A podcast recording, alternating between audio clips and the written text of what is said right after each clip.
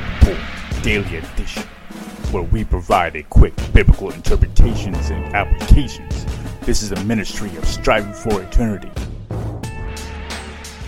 The attribute of God known as omnipotence. This is a compound word, as we saw before, with omni meaning all or total, and the potence meaning power. This is the idea that God is all powerful, able to do anything consistent with his nature.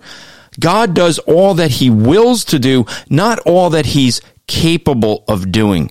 The idea of omnipotence is that it is working with the rest of his attributes. Remember the things we learned about attributes is that they're all true of God. So we cannot separate these from who God is. So he is all powerful, but he is also all good and faithful and the other attributes that we will be seeing. So just as he is omnipotent, all powerful, it's consistent with his very nature.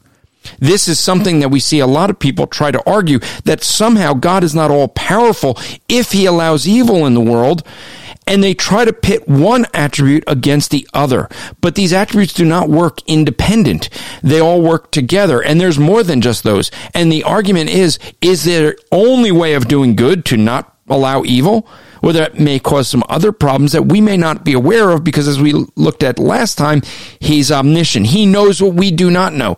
So when we look at the fact that he is all powerful, there's nothing that he could do that's not within his nature. In other words, he can't create a square circle because that is illogical and logic is part of his nature. So he can do that which is within his nature, but it doesn't mean he does everything that he could do. This podcast is part of the Striving for Eternity ministry. For more content or to request a speaker or seminar to your church, go to strivingforeternity.org.